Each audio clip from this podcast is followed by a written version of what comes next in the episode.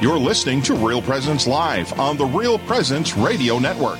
Join in the conversation on our Facebook page or on Twitter. And be sure to like and follow us for more great Catholic content.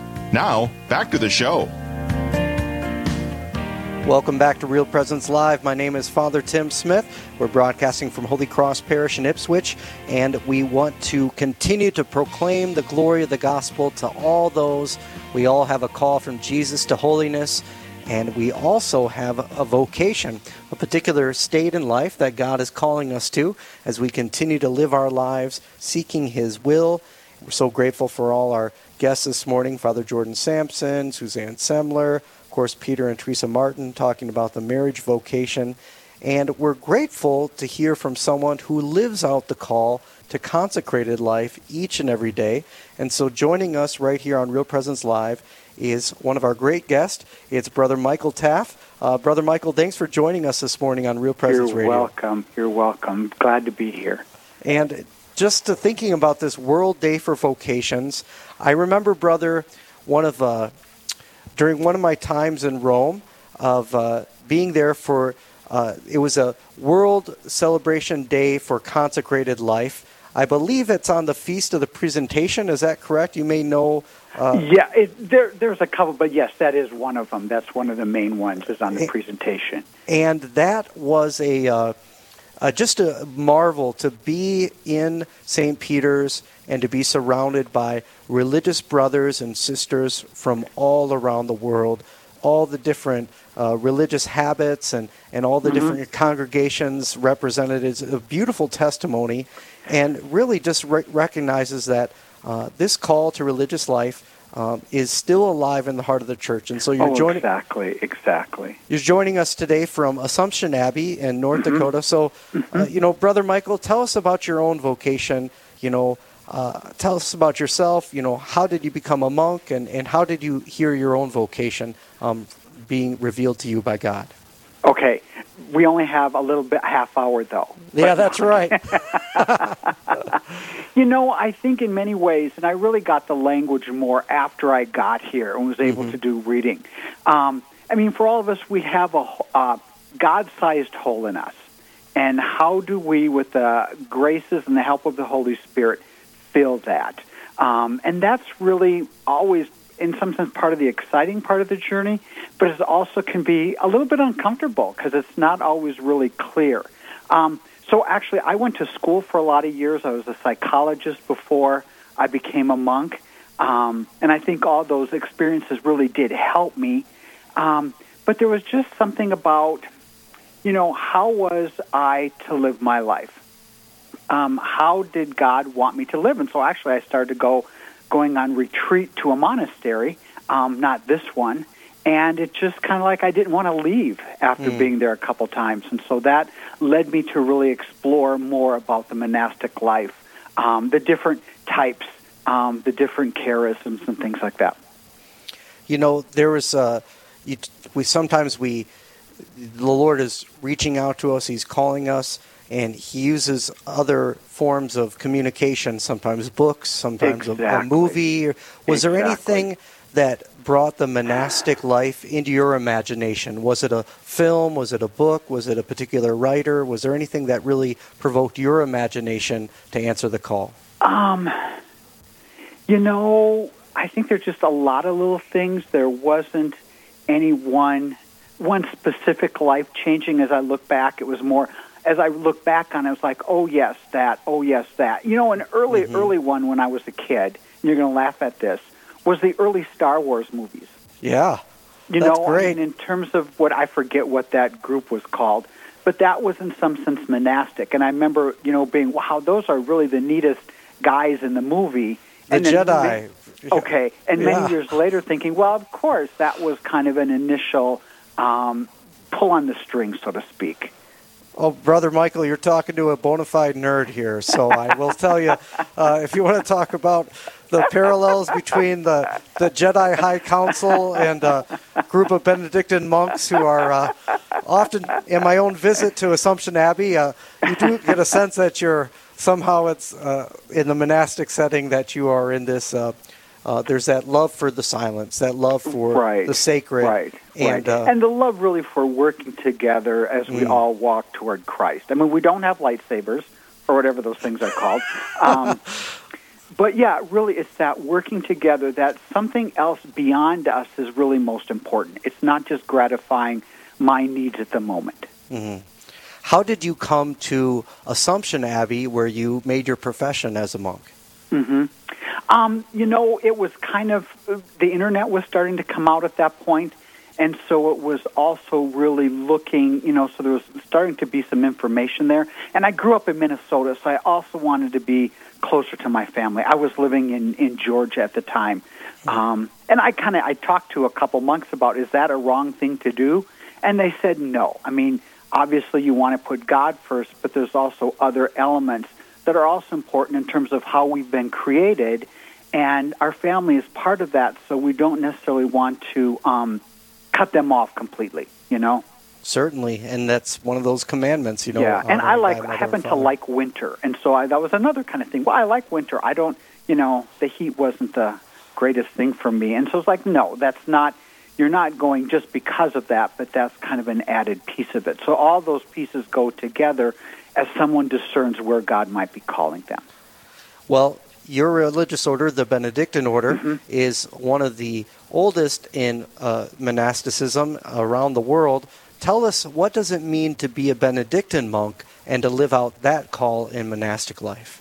Okay.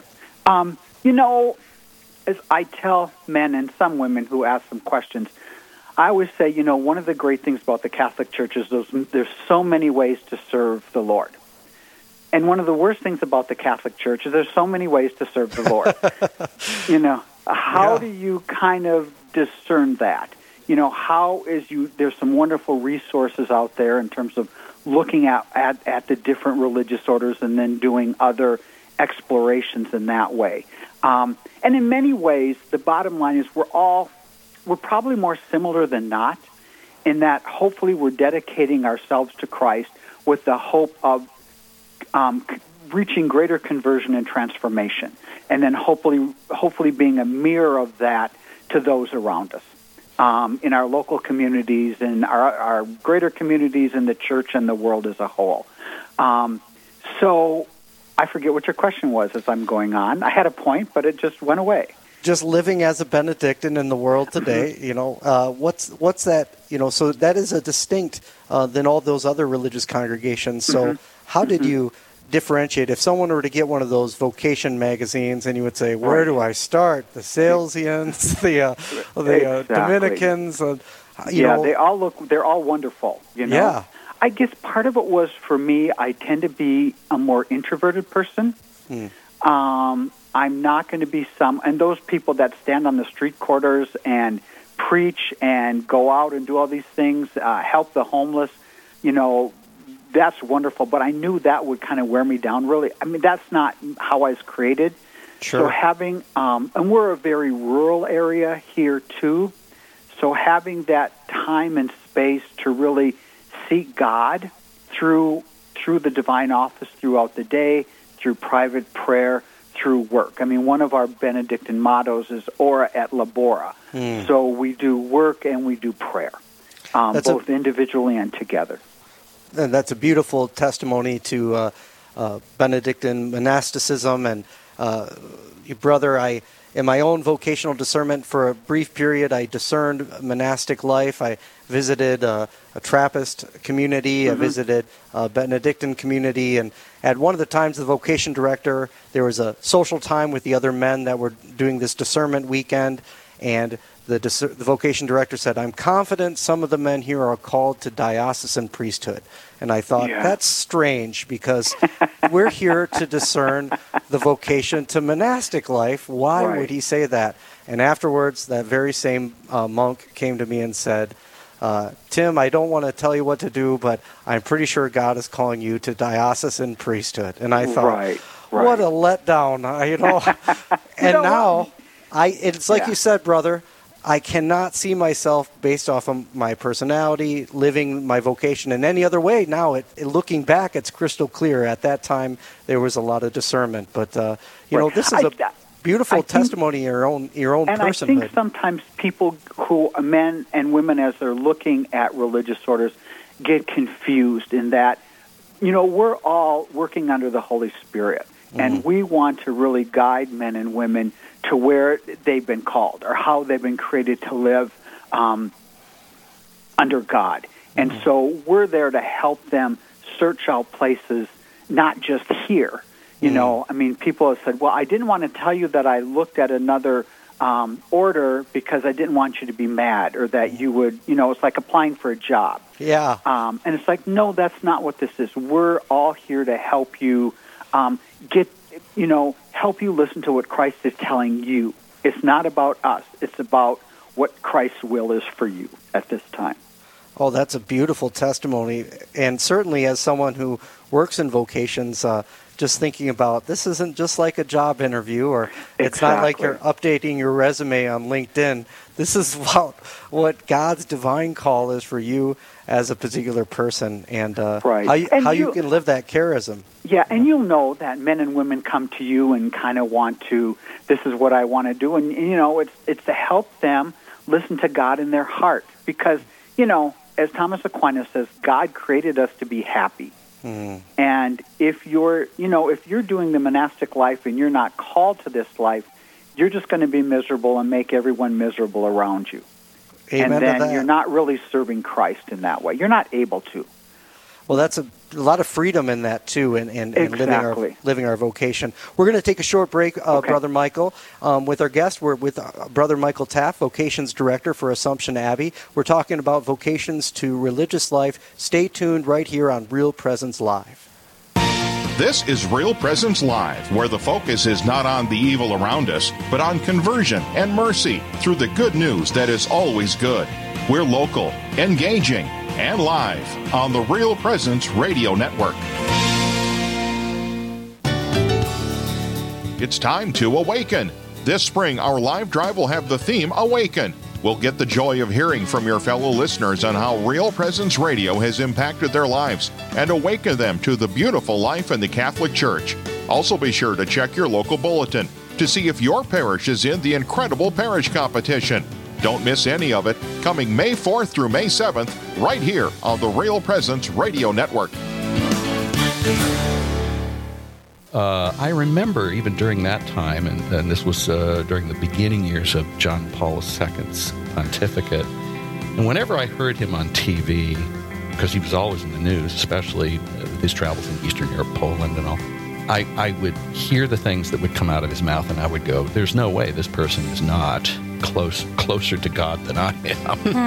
uh, you know, so I always had this sort of secret respect for uh, for John Paul II. Of course, I never said this to any of my brethren friends. You know, You wouldn't dare. no, of course not.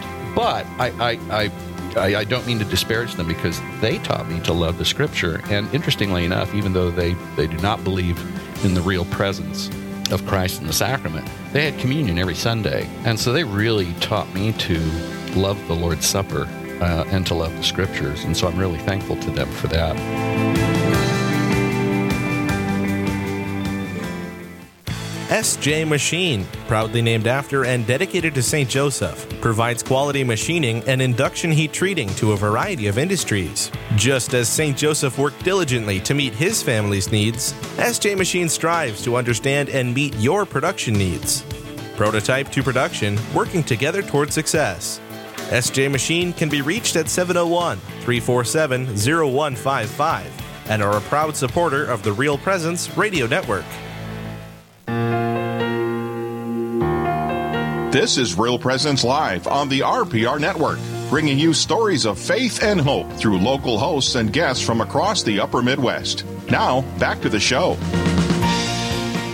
Welcome back to Real Presence Live. My name is Father Tim Smith, and my guest this morning is Brother Michael Taft, Vocations Director from Assumption Abbey.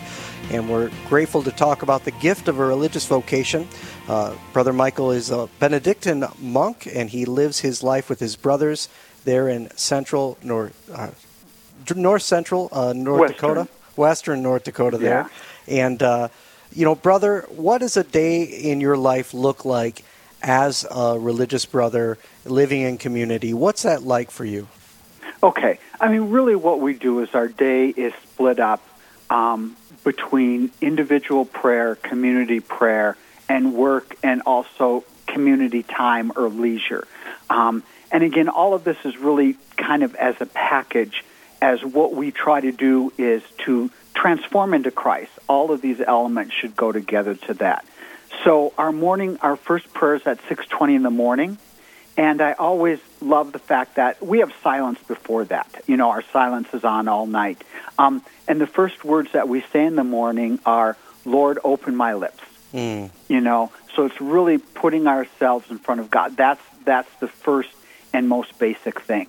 And in many ways, within the rule, Saint Benedict has said, you know, you um, don't make prayer too long um, and too wordy, um, and then go off and do work. And I would love to be one of those saints who could, you know, spend eight hours on my knees in church, you know, mm-hmm. in ecstasy. Mm-hmm. Um, I'm not there yet. So I know that our half hour, our 45 minutes of prayer is that really time to um, give myself to God, to listen to what the Psalms are saying, um, and, and, then, and then do other types of work.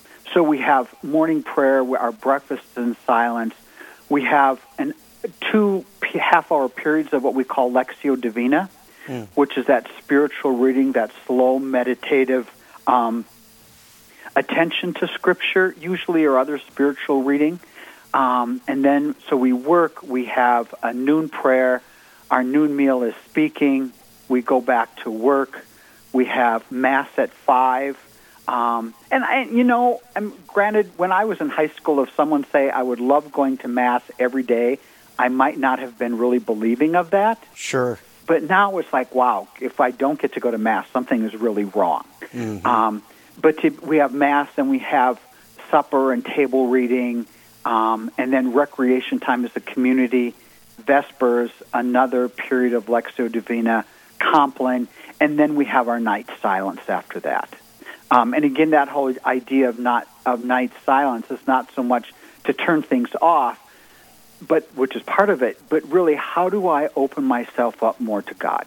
Mm. You know, if there's a lot of distractions, if there's a lot of things going on, to me, that's a lot. That's very difficult then to hear what God might be saying to me. So what we have, what we have to do is we have to set up our schedule so as much as possible we let God's voice really um, come all the way through us throughout the day. Well, that's a beautiful testimony, and uh, really in thinking about how the Lord, uh, you know, works in our lives just through daily experiences. Uh, the work that you do, what kind of work have you found yourself doing in the community? Okay, I do a number of different things, and we, we don't have. We've looked for if there was like a work that we could all do, but we've not come up with something. Mm-hmm. Um, but I, I have, we all have a couple different hats usually. Um, for example, we do have monks answering the phone. Mm-hmm. We don't have other people there. We don't have an answering machine. We don't have the cell phones. Um, but I'm one of the jobs I do besides vocation director is I'm the prior. So I'm kind of in look over the everyday workings of the monastery, who cleans when, who gets to do the dishes. Someone needs to go to the doctor who can take them, mm. those types of things. Um, I'm the development director, so it's really sharing a way that we share our spirituality with people, in addition to raising funds, of course. Mm. Um, and I'm also the librarian, which is my favorite job because I love to read. Um, but I don't get to spend and and in the summer I'm I'm you know third weeder. I love to go out and just weed in the garden for an afternoon and stuff. Oh, wonderful! And the, thinking about uh, all these different hats that the different brothers uh, may get to wear, that that also provides some opportunities for meditative, you know, prayer like weeding or something, but also like you know this active uh, things to see God in the, the everyday circumstances of life. You know, as a vocations director, Brother Michael, what would you tell a man who is considering a monastic life or a vocation to monastic life, that call, what, what are some words of encouragement you could give them? Okay. I mean, one of the things is to really, where is your relationship with God? We're not expecting perfection. If you're perfect, perfect out in the world, you know, your prayer is wonderful, um, you completely live a life of virtue, you don't need to come to the monastery. Mm. But we're here, bec- I'm here because I need the structure. I need the time of community prayer, of private prayer, of work. Um, I need that package. So a lot of times I will, as we talk to an indiv- to a, a, a man, um, kind of what are you looking for? How has God been speaking to you? How would you want to um, give yourself to Christ? How um, what are your in other words, what are your gifts that you've been given?